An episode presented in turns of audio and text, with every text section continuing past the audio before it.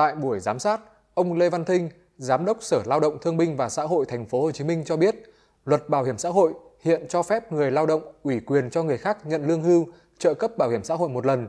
Tuy nhiên, nhiều người đã lợi dụng quy định này thu gom, mua bán hàng trăm sổ bảo hiểm hưởng chênh lệch. Ông Thinh cho rằng hành vi này cần nghiêm cấm vì những người thu gom, mua bán sổ bảo hiểm xã hội không đóng góp vào quỹ bảo hiểm xã hội. Người bán sổ bảo hiểm đa số là lao động nghỉ việc chưa đủ một năm.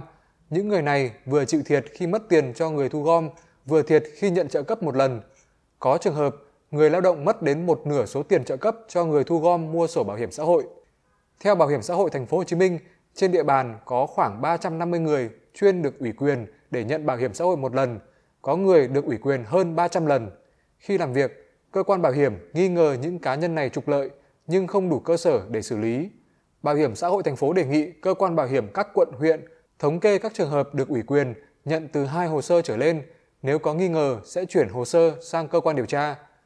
Phát biểu tại buổi giám sát, Phó Chủ tịch Ủy ban nhân dân thành phố Hồ Chí Minh Võ Văn Hoan cho biết, mặc dù tỷ trọng người tham gia bảo hiểm xã hội có tăng theo từng năm, tuy nhiên vẫn còn nhiều dư địa để phát triển thêm.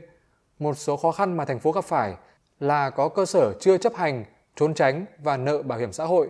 Một bộ phận người lao động chưa nhận thức đầy đủ quyền và lợi ích khi tham gia bảo hiểm xã hội.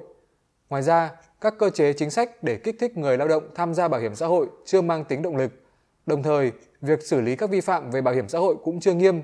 Do vậy, ông Hoan kiến nghị cơ quan soạn thảo luật nghiên cứu ban hành quy định xử lý vi phạm lĩnh vực này. Ban hành cái quy định về quản lý nợ và các giải pháp xử lý nợ bảo hiểm xã hội, bảo hiểm y tế, bảo hiểm thất nghiệp đối với các trường hợp nợ thời gian dài, số tiền nợ lớn các doanh nghiệp đã khởi kiện thi hành án nhưng không có khả năng thanh toán mấy cái doanh nghiệp mà phá sản hoặc là không còn có cơ hội để đóng, có lẽ phải có hướng dẫn. Chứ nếu cái này cứ treo như thế là rất khó xử lý cái khoản nợ còn